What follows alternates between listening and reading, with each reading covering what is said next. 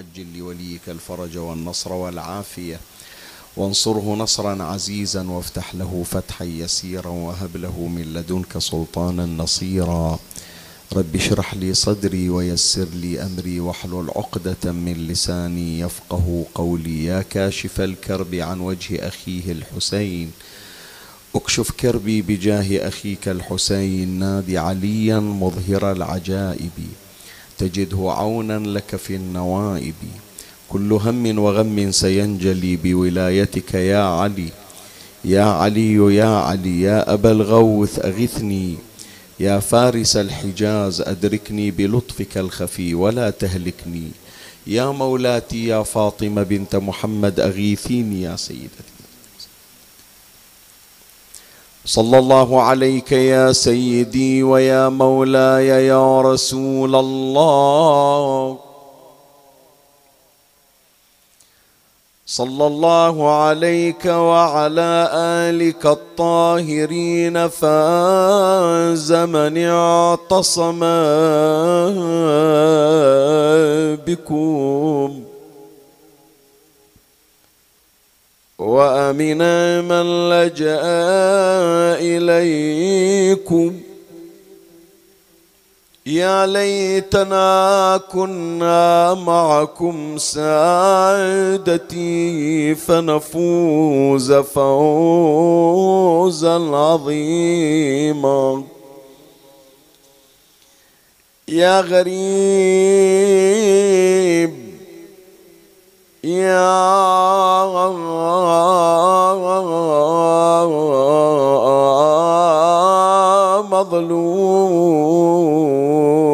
مظلوم كربلاء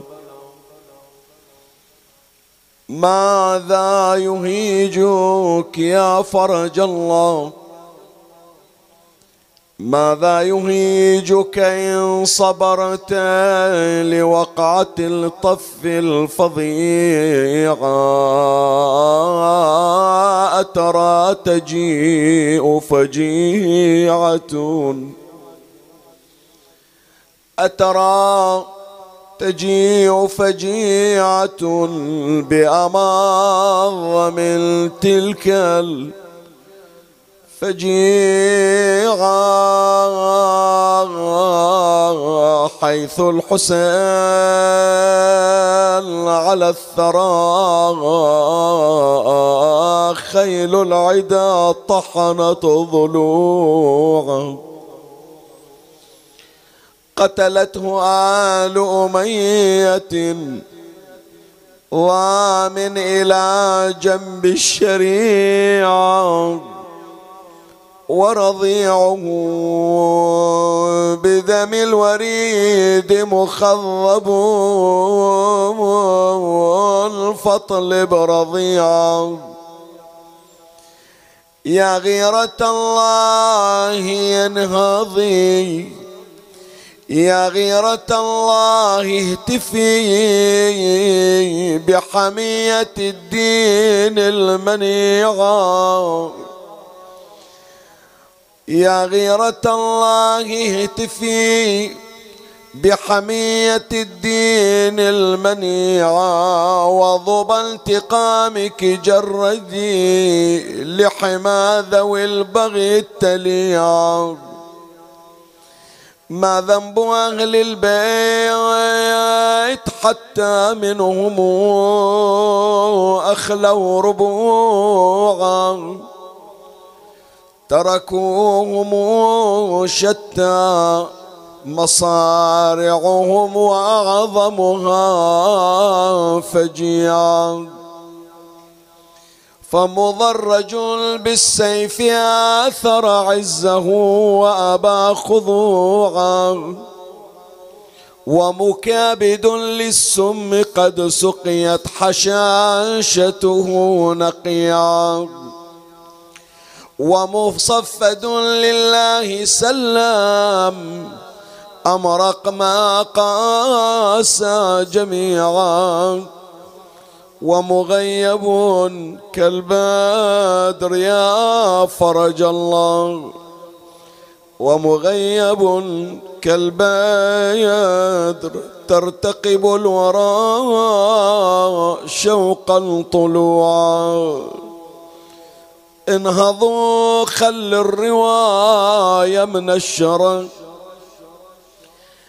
ضاعت الحرمة يبن خير الورد واسأل ترضى أمك والضلوع مكسرة. ويا ثد عاب وجنين الفاتها هالجنين الفات منه الوقعه والحطب على الباب منه الجمعة وقلب بنت المصطفى من روعة. سيدي رايتك من حزاتها. قوم وانشر رايتك فوق البقيع. قوم وانشر رايتك فوق البقيع. شلون ترضى شلون حق أمك يضيع. شلون ترضى بضعة الهاد الشفيع. إن غصب حقها وانعفت تربانها اويلي من دنا لحدودها ولهابها ومنه جاب الحطاب واشعل بابها. ومن غصاب لحقوقها وشق كتابها. من غصب حقها وشق كتابها وغدت لسه بالقلب نيرانها. ظل عين ظل عين يا قلبي لا تهودوا علي. يا قلبي يا قلبي لا تغود علي ضلعين لارض مكة يا لاجي خير. ضلعين ضلعين انكسرت يا إمام العصور. انكسرين انكسرن يا إمام العصر. ضلعين ضلع بالطف والآخر للزكي. ضلع بالطف والآخر ليه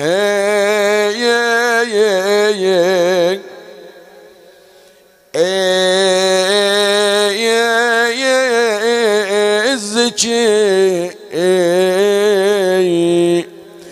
ولك ثار ولك ثار متى تنهض يا ابو صالح ولك ثار ولك ثار ويمتى نشوف عج خيلك ولك ثار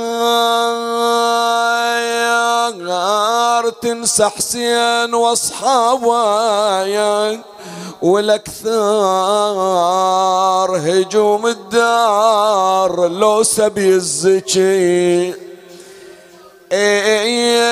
هجوم الدار لو سبي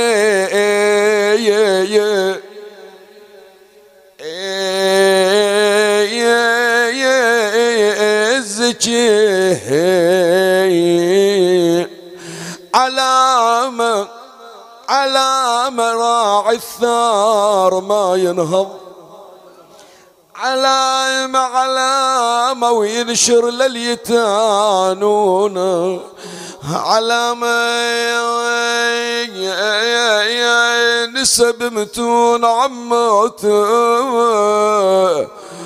علامة بضرب سياط شمر آل مي. بضرب سياط شمر آيا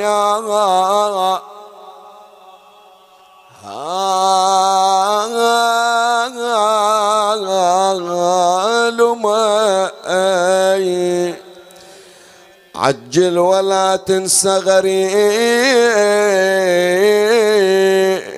بالغاضرية والجثة اللي رضضتها العوج والحرمة اللي طبت المجلس سبيل مجلس يزيد بن الخنا شراب الخمو تكسر الخاطر عمتك يوم تخلوها المجلس وهي متحيرة بيتا مخوم ما خافوا من الله بمجلس وقفوا. سبها وتهكمها الرجيس شراب الخمو. بدينا إحنا من قبل آدم. بدينا وجدنا شر في الدنيا. بدينا بدينا تالي حبال حطوها بدينا بدينا واحد اشر الواحد عليه يا واحد أشر الواحد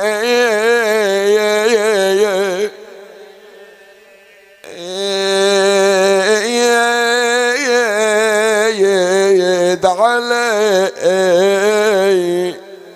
إنا لله وإنا إليه راجعون. ورد في زيارة إمامنا الحسن بن علي العسكري صلوات الله عليهما. السلام عليك يا أبا الإمام المنتظر. الظاهرة للعقل حجة والثابتة في اليقين معرفة. المحتجب عن أعين الظالمين والمغيب عن دولة الفاسقين. والمعيد ربنا به الإسلام جديدا بعد الانطماس. والقرآن غضا بعد الإندراس. ورحمة الله وبركاته صلوات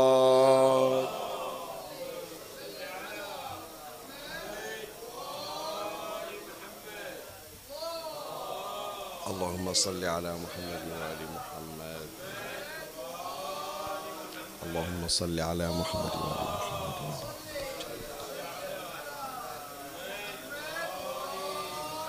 هذه هي الحلقة الثالثة من سلسلة محن بيت الإمام العسكري عليه السلام وهي السلسلة التي كنت قد ابتدأتها معكم في الليلة الماضية وهي تشتمل على حلقات ثلاث.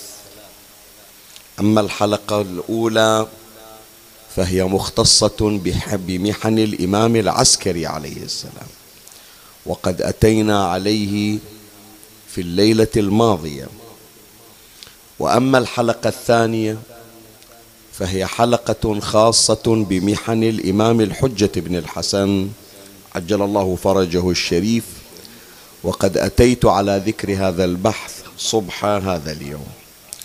ونختم هذه السلسلة بشخصية مع بالغ الأسف يؤسفني أن أقول بأنها تكاد أن تكون مغمورة. ليس لكونها هي مغمورة وإنما هناك شيء من القصور والتقصير في حقها من قبلنا وهي من شخوص هذا اليوم ومن أفراده وهي السيدة نرجس أم الإمام الحجة بن الحسن عجل الله فرجه الشريف. ولا يفوتني أن أنوه كما كما نوهت في المجلس السابق عن دفع إشكال مقدر. قد يقول البعض أليست هذه المجالس خالية من ذكر قضايا الإمام العسكري عليه السلام؟ يعني هناك من يتصور ويترقب في هذا المجلس الشريف وفي غيره لا سيما في شهادة الإمام العسكري عليه السلام أننا سنحيط بقضاياه سنذكر أخلاقه سنذكر علومه سنذكر أحاديثه سنذكر توصياته سنذكر أمورا من شؤونه الفقهية والتفسيرية. إلا أننا كما لاحظتم لعلي أقول بأني قد أعرضت نوعا ما عن هذا الأمر. وذلك لأن ما جرى في هذه الأيام يعني أيام شهادة الإمام العسكري عليه السلام قضية أبعد من مجرد اغتيال الإمام. عادة إحنا لما نذكر مصائب المعصومين سلام الله عليهم يتبادر إلى الذهن أنه دس إلى المعصوم سم وقضى نحبه. هكذا هو المشاع. إلا أن قضية الإمام العسكري عليه السلام قضية مأساة دامية. القضية فعلا تدمي القلب ما قبل الشهادة وفي وقت الشهادة وما بعد الشهادة. ما قبل الشهادة كان البيت العسكري يعيش حالة من الرعب والترقب. وقد أشرنا إلى ذلك فيما تقدم كيف أن هناك من الجواسيس والعيون الذين لا يقل عددهم عن عشرين شخص يداومون ليلا ونهارا في بيت الإمام سلام الله عليه. تارة بدعوى أنهم كادر طبي جاءوا للإشراف على وضع الإمام الصحي تارة أخرى بدعوى أنهم كادر فقهي جاءوا للتزود من علوم الإمام. تارة أخرى بدعوى أنهم كادر أمني جاءوا للحفاظ على الإمام. الإمام تعرض إلى الاغتيال ويخافون من تصفيته فهذا كادر مكلف من قبل السلطة العباسية لحماية الإمام من اغتيال آخر. وهؤلاء الجواسيس والعيون ليس لهم هدف إلا مراقبة بيت الإمام حتى يتمكنوا من العثور على موضع إمامنا الحجة بن الحسن عجل الله فرجه الشريف فيقومون بتصفيته كما قاموا بتصفية أبيه الإمام العسكري. فأنت تتصور يعني الإمام هذه كلها آلام. الإمام الحجة مو قادر يجي يداوي أبوه مو قادر يجي يعالج أبوه. مو قادر يجي ياخذ راس أبوه وحطه بحجرة. ولعل أنين الإمام العسكري عليه السلام كان يصل إلى السرداب فيسمعه الإمام الحجة. والإمام يتلوى على حال أبيه ولا يتمكن من الصعود إليه ليراعي حالته. شوف إيش قد آلام. هذا كله من غير الشهادة ما قبل الشهادة. فترة الشهادة أيضا مجيء الإمام الحجة إلى أبي في وقت جدا ضيق يعني تصور هذا أنا أشرت إلى سريعا البارحة. إحنا أشرنا البارحة بأن شهادة الإمام العسكري عليه السلام كانت في وقت الفجر. العلامة المجلسي يشير عند صلاة الغداة يعني عند صلاة الصبح. صلى الإمام العسكري صلاة الصبح وفارق الحياة. ليش مو الظهر؟ ليش مو الليل؟ ليش مو العصر؟ هذا كله يا إخواني حتى تجي فرصة. دول الجواسيس دول العيون يطلعون. وفي هذه الأثناء حينما يفضى البيت يخرج الإمام الحجة فيودع أباه ويفارق الإمام العسكري الحياة. فحتى في وقت الموت لم يكن الإمام العسكري ولا أهل بيت الإمام العسكري مرتاحين. ما أخذوا راحتهم. ما أخذوا راحتهم. النبي صلى الله عليه وآله طلع اللي كانوا حاضرين واختلى مع أسرته. حتى الإمام الحسين عليه السلام. على الأقل قبل مصرع الحسين. صلوات الله عليه. كان هناك ارتياح في الوداع. ودع الصغير والكبير. الإمام الرضا عليه السلام. الإمام الرضا حتى وهو في غربته ما لم يخرج من المدينة حتى جمع أهله وودعهم الإمام العسكري ما عنده إلا هالولد ما تهنى حتى بالوداع. وداع سريع. وداع سريع. تصور جنابك هذه من الحرقة التي تدمي قلوبنا مع حرقة قلب الإمام. خمس سنوات الإمام الحجة ما تهنى ويا أبوه حاطينه بسرداب وسادين عليه. يجيه أبوه وأمه بالليل بالخفية وبسرعة يصعدون. وآخر اللحظات وآخر اللحظات ما حصل له حتى فرصة للوداع الأخير يخلونه ويا أبوه. على سرعة على عجل. بسرعة إجا أخذ عقيد الخادم ويا أم صقيل وطلعوه بس سلم على أبوه ودع أبوه وإذا بالإمام خرجت روحه. شنو من آلام شنو من حرقة. بعد خلي أهيجك أكثر حتى تعرف هذا اليوم يوم كئيب على أهل البيت. وإحنا في معزى إمامنا العسكري. جايين نعزي إمامنا الحجة بن الحسن عجل الله فرجه الشريف. زين حتى هذا المهضوم حتى هذا المكسور قلبه شوية يعوضها وين؟ بالفاتحة. مو صحيح؟ يعوضها وين؟ بالفاتحة. يقعد الناس تجي تخلف عليه تعزيه تاخذ بخاطره. سؤال أسأل. الإمام الحجة اليوم حط فاتحة على أبوه؟ لا والله. ماكو فاتحة ترى. الإمام العسكري ما إلى فاتحة. تدري لو ما تدري. تدري بدل الفاتحة شنو؟ بدل الفاتحة تم اقتحام بيت الإمام العسكري. وتمت مصادرة أموال الإمام العسكري. وتم اعتقال نساء الإمام العسكري. وتم حبس زوجة الإمام العسكري. هذا اليوم أحداث اليوم الآن هذا الكلام الآن. لأنه الآن الإمام مدفون الآن في هالوقت هذا صار الهجوم على بيت الإمام العسكري. زين أنت تقول لي شيخ ياسين لا البيت متعودين عليها. متعودين عليها يعني. زين يوم عاشر إيش صار؟ يوم الدار إيش صار؟ بيت الزهرة إيش صاير؟ بعدها عمي النار اللي على باب بيت الزهرة ما بردت. بعدها ريحة الدخان بجدرانهم ترى. ترى هالأيام أيام الهجوم على الدار. فمو جديدة يعني عليهم. لا تعرف الجديد شنو عند الإمام العسكري؟ شوف اسمح لي عمي شوية. عطني من قلبك ومن صدرك السعة مصيبة الإمام العسكري غصة. غصة ترى. وحتى إذا رحنا إلى سامرة بعدنا ما أعطيناها حقها. أنت بس توقف. بحرم الإمام العسكري بس توقف وطالع هي تجيب لك ترجعك إلى شريط الذكريات. الفرق بين الهجوم على بيت الزهراء وعلى خيام الحسين وعلى بيت الإمام العسكري شنو؟ ذولاك عم اللي طبوا على خيام الحسين عدوان. هم صاحوا؟ احرقوا بيوت الظالمين. زين اللي طب اليوم على بيت العسكري تدري منه تقبلها ما تقبلها؟ راح أقرأ لك الرواية. أخوه اخوه ما طبوا هم ذولاك السلطة ما رضيت الطب. المعتمد العباسي ما رضيته. إجا جعفر بن الإمام الهادي قال عطني العساكر أنا أطب أكسر الباب. وهو الذي كسر باب بيت أخي. وهو الذي وضع الحبل في أيدي جواري أخي. والليلة أم الإمام الحجة مسجونة بيتت في الحبس تدري لو ما تدري. زين. والإمام وين صاير؟ الإمام بعد طفل عمره خمس سنين. يا جماعة وين صاير الإمام؟ جدة الإمام العسكري جدة الإمام الحجة أم الإمام العسكري واسمها السيدة حديث أو سوسن.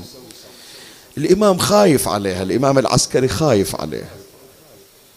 قال ما أقدر أمي تنضرب قدامي ما بي طاقة بعد.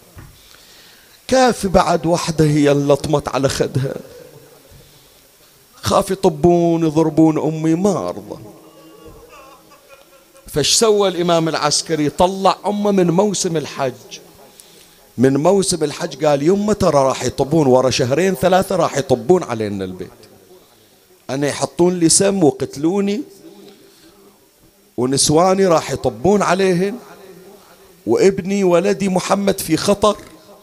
وأنا خايف يوم واحد يعتدي عليه فأنت تطلعين تروحين إلى الحج تاخذين الحج وتقعدين في مكة. وعقب موتي ابني راح يجيك.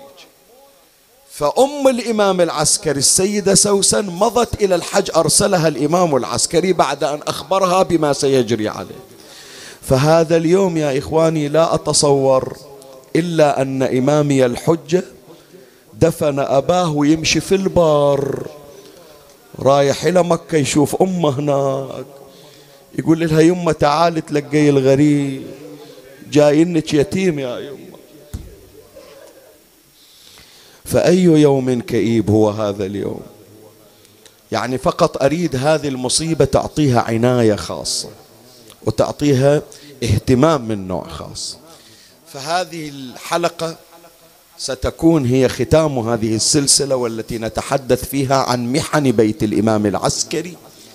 تحدثنا عن محنة الإمام العسكري محن الإمام العسكري وتحدثنا عن محن الإمام الحجة أرواحنا فداء وهذا اليوم نتحدث عن محن أمه السيدة نرجس خاتون. لأن ولدها مشى عنها وزوجها راح عنها وظلت هي للمصايب. فراح نتعرض إلى بعض من محنها وهي قاضية الحاجات. هذا اليوم بعنوان حلقة بعنوان محن السيدة نرجس خاتون عليها السلام وسيكون الحديث في فصلين أمر عليهما فيما تبقى عندي من الوقت. ومن الله أستمد العون والتوفيق ومن مولاي أبي الفضل العباس المدد والتمس منكم الدعاء وثلاثا بأعلى الأصوات. صلوا على محمد وآل محمد.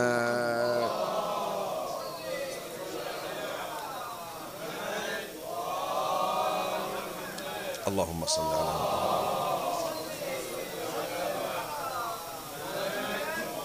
اللهم صل على محمد.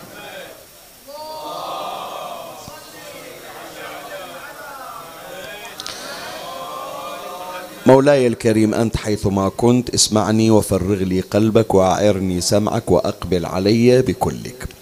أخبرتك بأن بحث هذا اليوم هو الحلقة الثالثة من سلسلة محن بيت الإمام العسكري عليه السلام وهذه الحلقة بعنوان محن السيدة نرجس خاتون عليها السلام. وأخبرتك بأن بحث هذا اليوم سيكون مشتملا على فصلين. أما الفصل الأول نتعرف على السيدة نرجس. من هي السيدة نرجس خاتون أولا تسميتها. ليش نهتم في عملية التسمية أو في عنوان التسمية؟ لأن اليوم يا إخواني يمر اسم. حتما جنابكم البارحة واليوم سمعتونه وراح تسمعون. وهذا الاسم مغفول عنه الإمام العسكري عليه السلام في شهادته هكذا ورد في الروايات. وليس معه إلا عقيد الخادم وصقيل الجارية. هكذا في الروايات الإمام في وقت شهادته ليس معه إلا اثنان وجاء الثالث وهو الإمام الحجة أرواح نافذة. أما الاثنان فعقيد الخادم وصقيل الجارية. عقيد الخادم من هو؟ عقيد هذا رجل أسود نوبي يعني من جنوب مصر منطقة نوبة. إذا سامعين عن منطقة نوبة تقع على الحدود الجنوبية من جمهورية مصر العربية. وذول الله موفقنهم يعني أهل نوبة. محبوبين عند أهل البيت كثير من عندهم خدموا أهل البيت. من زمن النبي صلى الله عليه وآله إلى زمن الحجة أرواح نافذة. فهذا واحد اسمه عقيد جابوه إلى الإمام الهادي. سلام الله عليه. وصار في بيت الإمام الهادي. ولما ولد الإمام العسكري عليه السلام هو الذي كان يتولى رعاية الإمام العسكري. من يوم الإمام بعد بالقماط. هو اللي يشيله هو اللي يخليه. فخدم الإمام من قبل ولادته إلى بعد شهادته. شوف التوفيق إيش يعني هذا مهيئ نفسه أنه يكون خادم للعسكري قبل ولادة العسكري. بحيث هو اللي كان يعدل مهده هو اللي كان يجهز احتياجاته. إلى بعد الشهادة وقت الشهادة كان حاضر. الإمام ما سمح لأي أحد إلا لعقيد الخادم. وحتى في وقت التجهيز كان من الذين مع الإمام الحجة يساعدونه في عملية التجهيز. حتى دفن الإمام العسكري. شنو من توفيق عنده؟ فهذا عقيد الخادم اللي تسمع عنه. مع الأسف قليل أحد يتعرض إلى تفاصيل شؤونه. يجيبون اسمه ومارين عابرين. زين. ويا عقيد منه هو أكو شخص آخر أنثى امرأة. صقيل الجارية. من صقيل الجارية؟ صقيل الجارية هي السيدة نرجس خاتون. يسمونها صقيل الجارية. تبدل اسمها من نرجس إلى صقيل وهذا اللي يخلينا نفتح باب أسماء السيدة نرجس خاتون أم الإمام الحجة ارواح نافذه أما الاسم الاسم الذي يذكر لها لقب يلقبون يلقبونها أهل البيت به. يسمونها مليكة. هي اسمها نرجس واسمها صقيل لكن يلقبونها بمليكة. ليش يسمونها مليكة؟ لأنها بنت الملوك. أبوها يشوع ابن قيصر ملك الروم وهي من نسل حواري عيسى ابن مريم. يوشع بن نون إذا تتذكرون عفوا شمعون الصفا وصي عيسى ابن مريم إحنا ذكرنا إلى حلقة خاصة. هذا جدها الأكبر وفي رواية قصة مطولة كيف أنها رأت في النوم أن النبي صلى الله عليه وآله كان واقفا واقفا مع شمعون الصفا وصي عيسى. وإجا عيسى ابن مريم وقد خطب النبي من عيسى ابنة شمعون وهي السيدة نرجس. وقضية تعلقها بالإمام العسكري وكيف رأته قبل أن ترى وهذه قصة مفصلة إن شاء الله وفق لذكرها. فلكون السيدة نرجس من بيت الملوك في روما كانوا أهل البيت يقدرونها. يقولون أنت مو جارية أنت من بيت الملوك فيسمونها مليكة. هذا اسم من أسمائها. الاسم الثاني وهو الاسم الشهير. السيدة نرجس خاتون. وهذا إجت فيه الروايات كما جاء عن السيدة حكيمة بنت الإمام الجواد يرويها العلامة المجلسي في بحار الأنوار جزء 51 صفحة الثانية. السيدة حكيمة تقول بعث إلي أبو محمد الحسن ابن علي عليهما السلام فقال يا عم اجعلي إفطارك الليلة عندنا فإنها ليلة النصف من شعبان فإن الله تبارك وتعالى سيظهر في هذه الليلة الحجة وهو حجته في أرضه. شوف حط بالك إلي شغل في هذه العبارة. الآن السيدة حكيمة تسأل الإمام العسكري قالت ومن أمه؟ قال لي نرجس. فإذا إلى وقت الولادة أم الإمام الحجة شنو اسمها؟ نرجس. زين ليش تبدل اسمها إلى صقيل؟ لما تجي في وفاة الإمام العسكري عليه السلام ماكو اسم نرجس أكو صقيل الجارية إلا هي نرجس. شو اللي غير اسمها من نرجس إلى صقيل إيه بمجرد أن أنجبت الإمام الحجة تحول اسمها إلى صقيل ليش؟ هذا الفرق في حمل حمل الإمام المنتظر كل إمام من الأئمة كل معصوم من المعصومين حتى مولاة الصديقة الزهراء عليها السلام. حتى نبينا محمد صلى الله عليه وآله.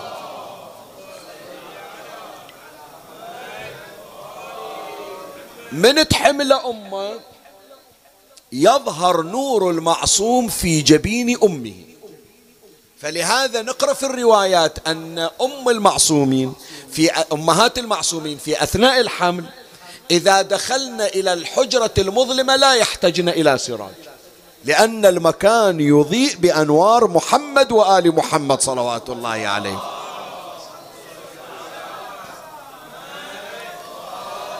طبعا عندهم أنوار خاصة فيهم لكن النور الإضافي نور الحمل بمجرد أنه يجي المعصوم يعني ينزل من بطن أمه بعد هذا النور ينتقل إلى من؟ للمعصوم. يعني هذا النور هو نور المعصوم لما كان في الرحم. نور الإمام الحجة يختلف. نور الإمام الحجة ما انسحب من أمة لما طلع من بطن أمة. بل بقي نور إمامنا الحجة على وجه سيدتنا نرجس حتى بعد ولادتها بقائم آل بيت محمد صلوات الله عليه.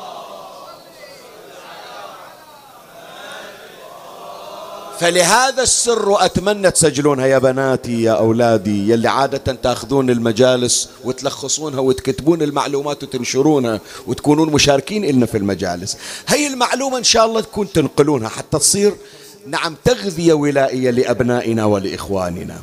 ليش أم الإمام الحجة صار اسمها بدل نرجس صقيل الصقيل يا إخواني شنو يسمونه صقيل منو يتذكر؟ أحسنت السيف عدل يقولون سيف صقيل شنو يعني سيف صقيل يعني له بريق مصقول بحيث يبرق. مولاي الحجة أضفى من نوره على أمه حتى بعد أن ولدته فكان للسيدة نرجس بريق وصقيل من نور إمامنا قائم آل بيت محمد صلوات الله عليه.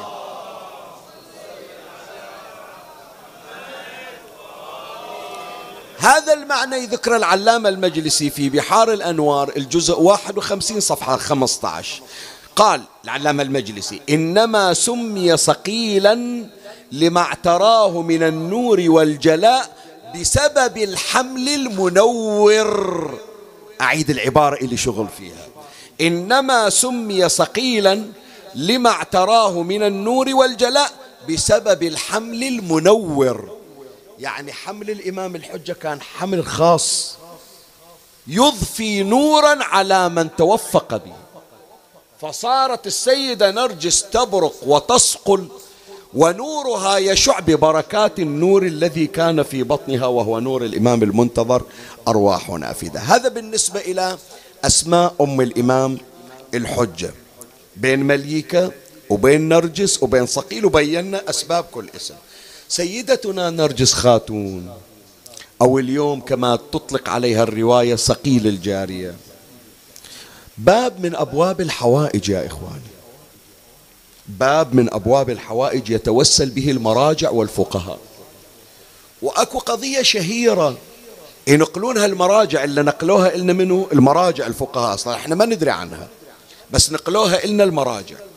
هذه القضية جرت قبل مئة عام تقريبا. اكو واحد من مراجع الطائفة اسمه آية الله الميرزا محمد تقي الشيرازي إذا سامعين عنه. زعيم ثورة العشرين. سامعين عن ثورة العشرين اللي كانت في العراق؟ في مواجهة الاستعمار البريطاني. الميرزا محمد تقي الشيرازي مرجع الطائفة آنذاك أصدر فتوى بوجوب مجاهدة المستعمر البريطاني. وامتثل الكل لحكمه ولأمره. وقبر الشيخ محمد تقي الشيرازي مرجع الطائفة آنذاك وين؟ بصحن الإمام الحسين عليه السلام. من تجون عند منبر القزويني تشوفون اسمه مكتوب على جدار الحرم. إن شاء الله الله يعطينا وإياكم الوصول إلى البقاع المقدسة وتقرأ الاسم وتشوفه وتتذكر الكلام. شيخ محمد تقي الشيرازي فترة من الفترات استوطن سامراء وفي ذيك السنة قبل مئة سنة حل الطاعون أجارنا الله وإياكم في سامراء. يذكرون طبعا في تاريخ سامراء شلون من إجا ذاك البلد ذيك الجائحة أوه شيء مو طبيعي. بحيث الجنائز بشكل يومي التوابيت بشكل يومي. وزاد عدد الوفيات إلى درجة قاموا يجيبون الجنائز يرمونها عند الحرم ويوخرون عنها بعد لا يجهزونها ولا شيء. يقول ما نقدر خاف أنه تنتقل لنا العدوى فهم الناس تتكفل بهم. حتى صار الموتى في الشوارع. وضج الناس من كثرة الموتى. اللهم يا مجيب. فزع الناس. ذاك اليوم كان موجود علماء شيعة في سامراء وكان شيخ محمد تقي الشيرازي موجود بينهم. فقاعدين يتشاورون شنو الحال شو نسوي ذكر ما ذكر. الشيخ محمد تقي الشيرازي طبعا أحفاد المراجع والفقهاء يذكرون القضية. قال لهم إذا حكمت حكما تمتثلون به أنا صدرت حكم في وجوب جهاد المستعمر البريطاني الآن إذا أطلقت حكم ثاني تسوونه؟ قالوا إيه أنت مرجعنا؟ شلون ما نسوي؟ قال بما فيها أنتم يا علماء قالوا بما فيها إحنا. إلا تآمر به إحنا نسويه قال أريد من عندكم لمدة عشرة أيام. كل أهل سامراء أنا ما إلي حكم على السنة إلي حكم على الشيعة. أريد الشيعة الموجودين في سامراء عشرة أيام كل يوم يقرون زيارة عاشوراء ويثوبونها إلى مولاتنا السيدة نرجس خاتم. ما يبقى شيعي رجل امرأة كبير صغير عالم جاهل شغل من الصبح إلى الليل. فقط تقرون زيارة عاشوراء وتثوبونها إلى السيدة نرجس. عشرة أيام. هذا شغلنا.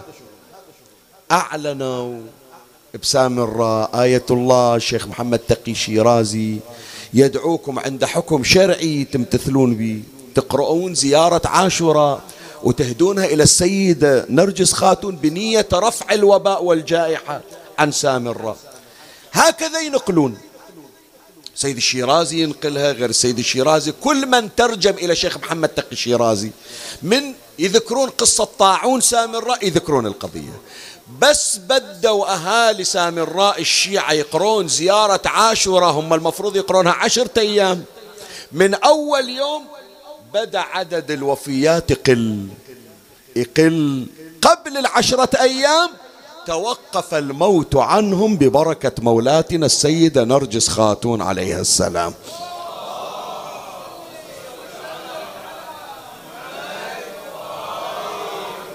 فموضع الشاهد يا إخواني السيدة نرجس خاتون مجربة باب من أبواب الحوائج قاضية الحاجات. إن شاء الله تجربون يا إخواني تستغيثون بها إلى الله تطرقون بابها. ومن طرق باب الكريم فتح له الباب. وإن شاء الله تقضى حوائجكم. هذا الفصل الأول رأيت من اللزام أن نتوقف عند هذه الشخصية لأن هذه شخصية مهضومة يا إخوان. بمعنى الكلمة طوال السنة ما حد يذكرها. وهذا اليوم المصيبة يذكرونها حتى من يمر اسمها ما يعرفون هي السيدة نرجس خاتم. شوف من يذكرون مصيبة الإمام.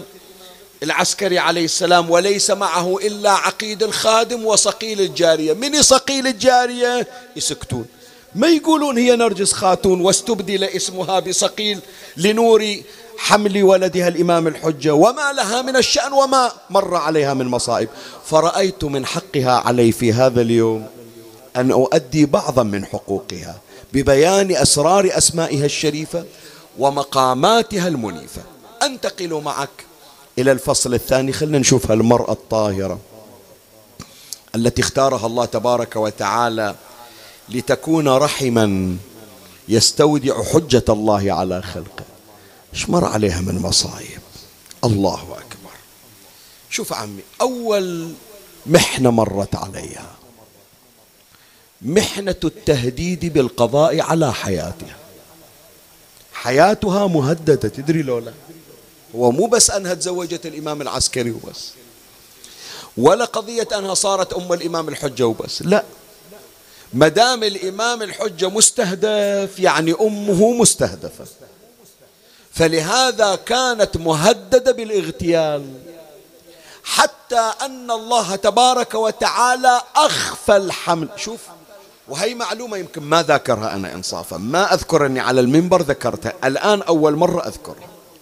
إذا ذاكرينها أنت بينها إلي. قول لي ذكرتها بغير مجلس. أنا حاليا ما أستحضر أن هالقضية ذكرتها غير هذا المجلس اللي راح أذكرها نعرف يا إخواني أن السيدة نرجس خاتون أخفى الله حملها. صحيح لولا من إجت السيدة حكيمة ليلة الولادة تتفقدها ماكو أثر للحمل أصلا.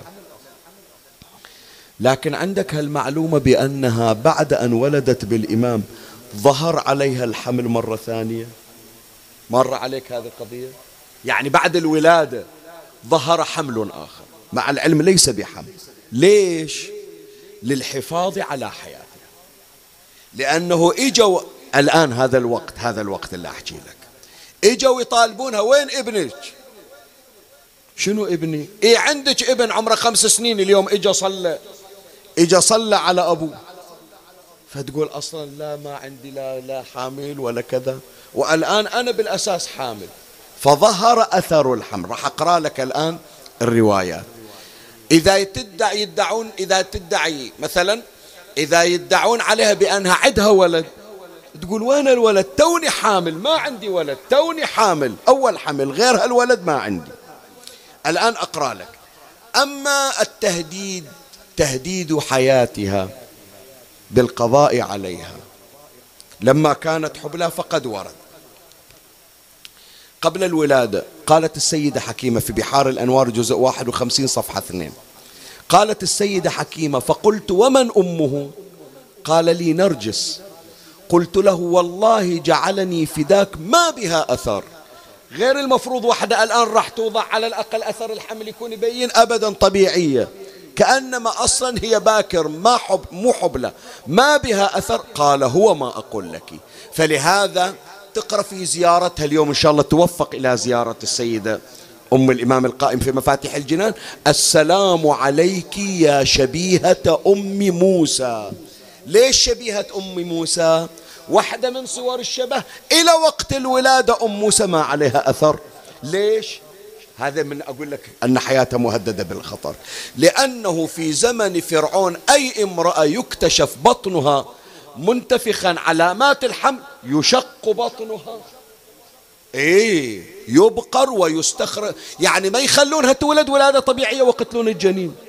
ولا يسوون لها عملية إجهاض. لا يقتلون الأم بالولد يشقون بطنها. فلهذا في الزيارة السلام عليك يا شبيهة أم موسى يعني كما أن أم موسى حياتها مهددة بالخطر أم الإمام الحجة أيضا حياتها مهددة بالخطر. طيب اليوم اشمر على أم الإمام الحجة؟ ما بعد الولادة. العلامة المجلسي في بحار الأنوار الجزء خمسين صفحة ثلاثمية وثلاثة وثلاثين قال فوجه المعتمد أو المعتمد خدمه فقبضوا على صقيل الجارية. اليوم تم اعتقال أم الإمام. فقبضوا على صقيل الجارية. وطالبوها بالصبي. وين الولد؟ فأنكرته. اسمع يقول ودعت حملا بها لتغطي على حال الصبي. قالت ترى أنا يدرون عني خمس سنين ما جايبة. ماكو طفل عندنا بالبيت.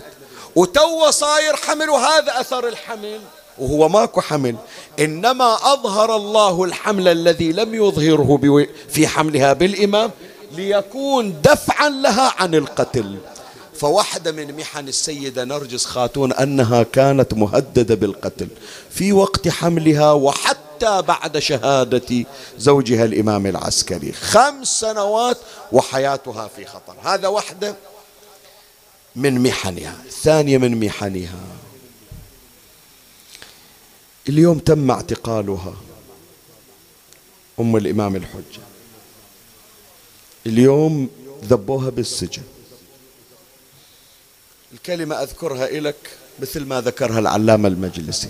أكرر المصدر اللي سألني عنه قبل يومين.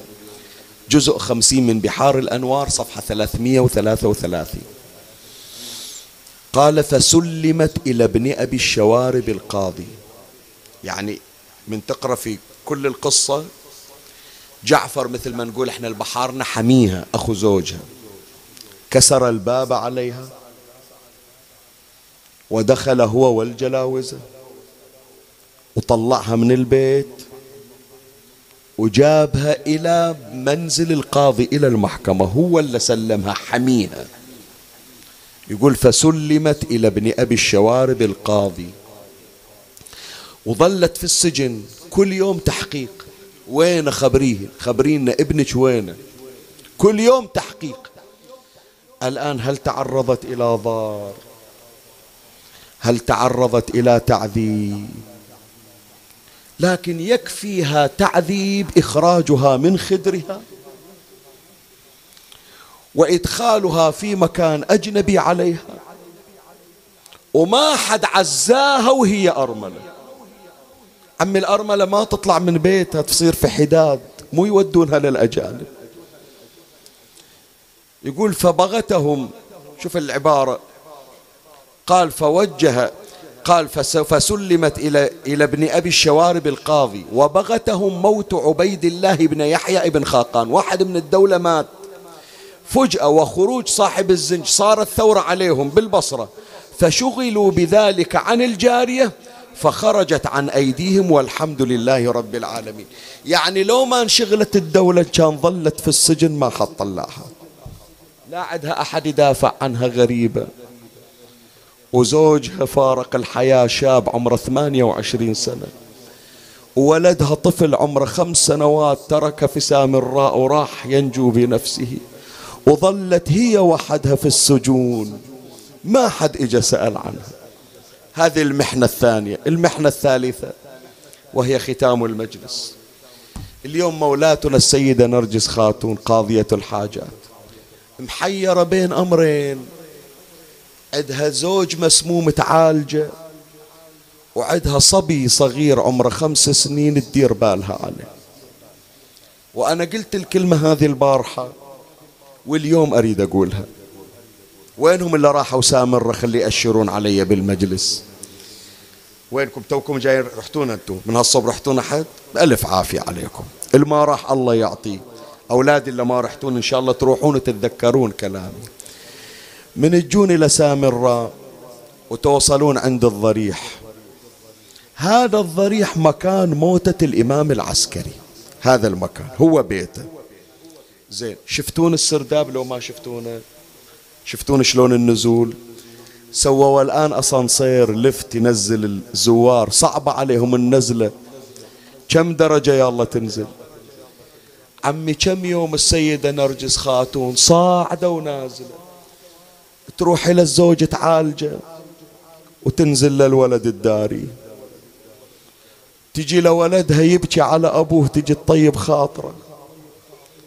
تسمع الزوج يون يتقلب من حرارة السم.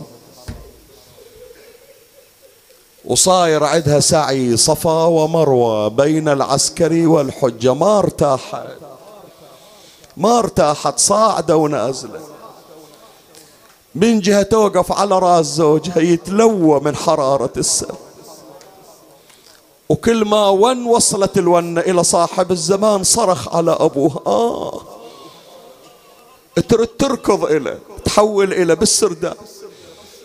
تفتح باب السرداب الضمة إلى صدرها. شنو من مصيبة عمي هاليوم؟ وهذه هالأيام قضتها ويا الزوج ويا الولد. هم دكتورة تعالج هم راعية ترعى إلى أن جاء هذا اليوم بعد إمامك العسكري ما قدر يوقف يصلي صلى صلاة من جلوس. يريد يوقف يصلي ركعتين ما يقدر يوقف على حيله. قال أبدأ بالوضوء جابوا للوضوء صبغ الوضوء غسل وجهه ويديه ومسح رأسه ورجله. ثم صلى إمامنا صلاته من جلوس. من خلص صح عطشان. السمنة الشفف فادي جيبوا لي قطرة ماء يريد أشرب. قامت الحنونة السيدة نرجس. جابت له الماء بالآنية.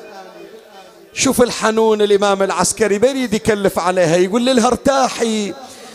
ترى صار لك كم من يوم ما قعدتي ارتاحي شوية أنا أشرب الماء هذه تحتاج من عندك إلى صرخها فتناول الإمام العسكري آنية الماء ويده ويده ترتعش. وأدنى الآنية من فمه الشريف وإذا بأضراسه تضرب بالإناء من شدة الضعف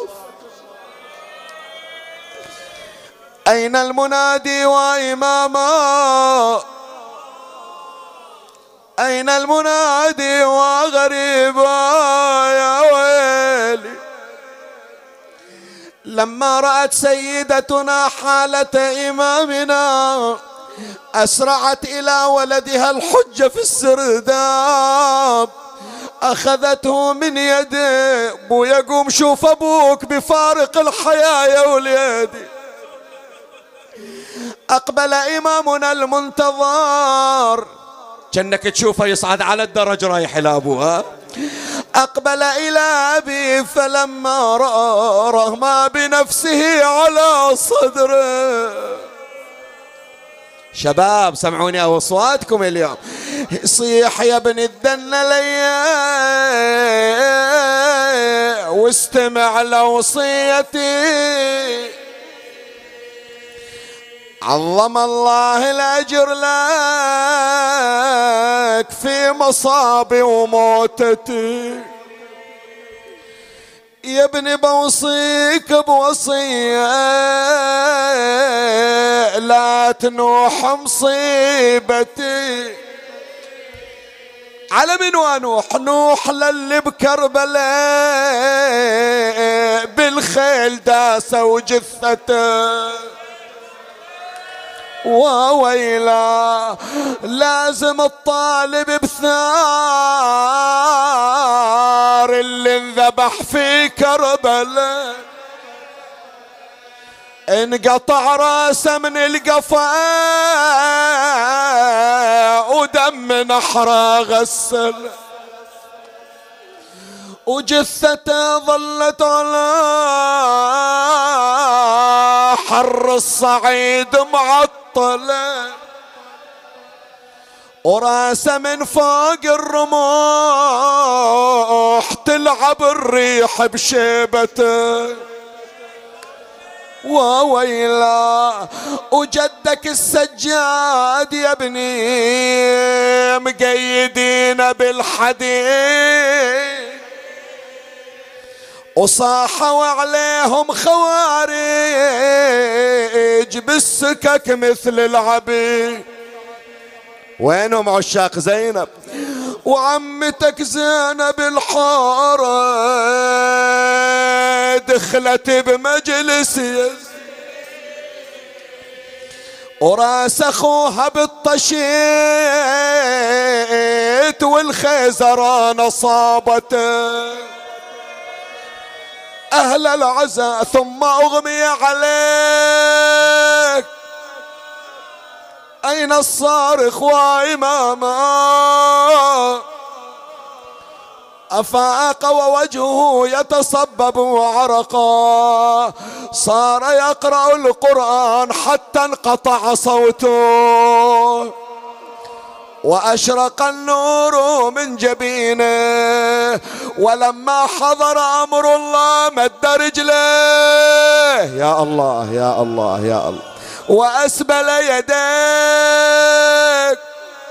وغمض عينيه وفاضت روحه الشريفة. اصرخ ونادي وإماما. اصرخ ونادي وغريب.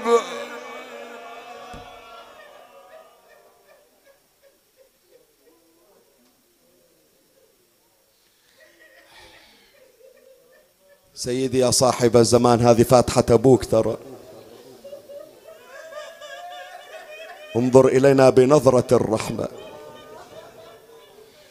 إحنا شفنا إذا واحد يجي يخلف على عزيز يقول والله وصول. والله واصل ما تقطعني. سيدي يمكن طول السنة ما ذكرناك. حتى يوم الجمعة ما قرينا دعاء الندبة. يمكن صاير بخاطرك علينا سيدي. بس يا مولاي ينظر هذه الدمعة اللي بعيوننا. اسمع هالصرخة عدنا. سيدي نيابة عن القاعدين أحكي. لا تحسبنا إحنا اليوم من أهل البحرين لا. اليوم حسبنا مشيعين شايلين جنازة أبوك. ما خلوك تشيل جنازته. ما خلوك تحط فاتحة على أبوك. إحنا عشاقك يا مولاي. إحنا اللي نشيل الجنازة وإحنا اللي نحط الفاتحة. ومجلس اللي ما حضرته بسامرة تجي تحضر اليوم ويانا يا سيد. يلا شباب. يلا يا مهدوي وين ما قاعدين؟ حتى أنتم اللي قاعدين ببيوتكم وتسمعونا. كلنا ونه واحدة. خلى يقول الإمام صاحب الزمان إيش قد أنا غالي على قلوب شيعتي. إيه وتزلزلت في الحال سامر بالصياح. حتى النساء طلعت وهي تعلن بالنياح. كل من ينادي طود عزنا قوض مات الإمام العسكري والله فجعة الكون. ولا مات الإمام العسكري عز الشريع. مات الإمام العسكري كعبة الشيخ. ابن المهدي حالته والله فجي يجذب الونة والدمع يجري من العيون. ولا لكن حضر تغسيل أبو صفوة الباري. ونزل بقبره والدمع بالخد جاري. ليت نظر جده ليت نظر جده على التربان. من حوله الشبان بالغبرة والنور إي رحنا سامرة بس أكو مكان غالي علينا. يصير واحد يوصل العراق ما يوصل إلها. شيخ ياسين وديتنا سامرة وذاك اللي ما حد شاله. إي مثل ما وديتنا سامرة مر بنا على كربلاء. يلا عمي بأعلى صوتك ليته حضر جد براض الغاضر مرمي على التربان بالغبرة رمي. داست على صدره داست على صدره خيول ال... اسمعني عمي اسمعني. ومرت الحورة وشافته في الصدر مطعون.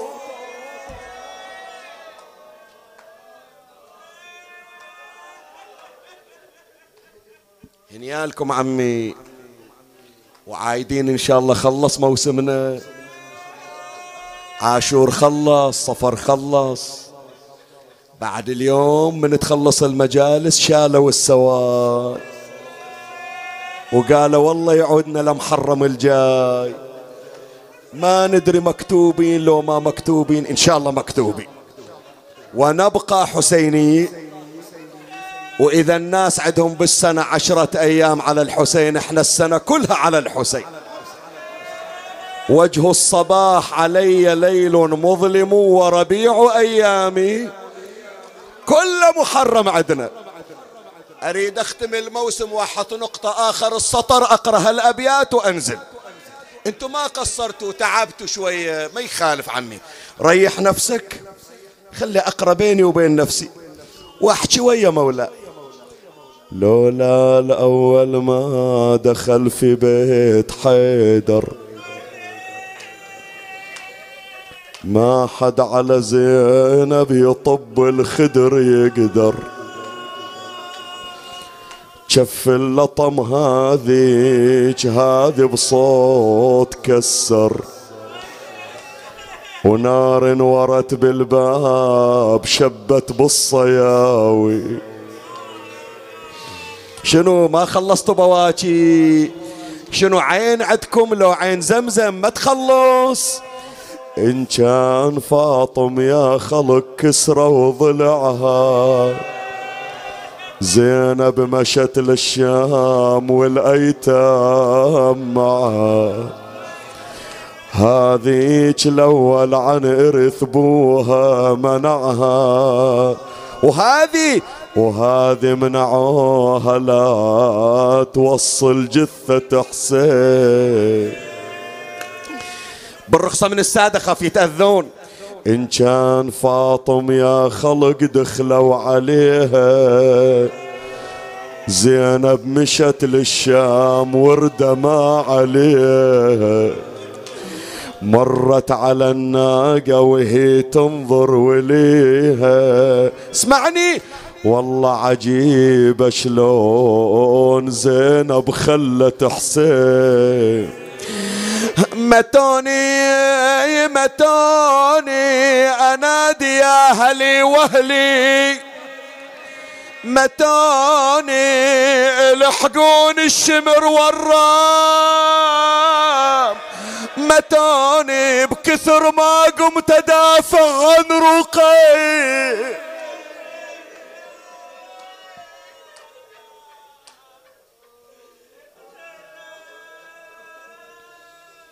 اللهم صل على محمد وآل محمد. بك يا الله بمحمد بعلي بفاطمة بالحسن بالحسين بعلي بمحمد بجعفر بموسى بعلي بمحمد بعلي بالحسن بالحجة ابن الحسن بجاه مولاتنا أم البنين بجاه ولدها كاشف الكرب عن وجه أخيه الحسين بجاه كل وجيه عندك يا رب العالمين اقض حوائجنا يا الله يا الله يا الله يا الله يا الله يا الله يا الله يا الله يا الله يا الله يا الله يا من لا يقال لغيره يا الله بمحمد بعلي بعلي بمحمد. اللهم بحقهم عليك. اقض حوائجنا وحوائج المحتاجين. فرج عنا وعن جميع المؤمنين. اقض حوائجهم وفرج همومهم. وسر خواطرهم. وادفع عنهم السوء والبلاء. حقق لهم ما كانوا يأملون في خير منك وعافية. عجل اللهم فرج إمامنا صاحب العصر والزمان شرفنا برؤيته وارزقنا شرف خدمته. اجعلنا من خلص حواريه وخدامه وارزقنا تقبيل يديه وأقدامه. ترحم على أموات وأموات الباذلين والسامعين والمؤسسين وجميع المؤمنين سيما من لا يذكره ذاكر ولا يترحم عليه مترحم. أوصل لهم جميعا ثواب هذا المجلس الشريف وبلغهم ثواب الفاتحة مع الصلوات.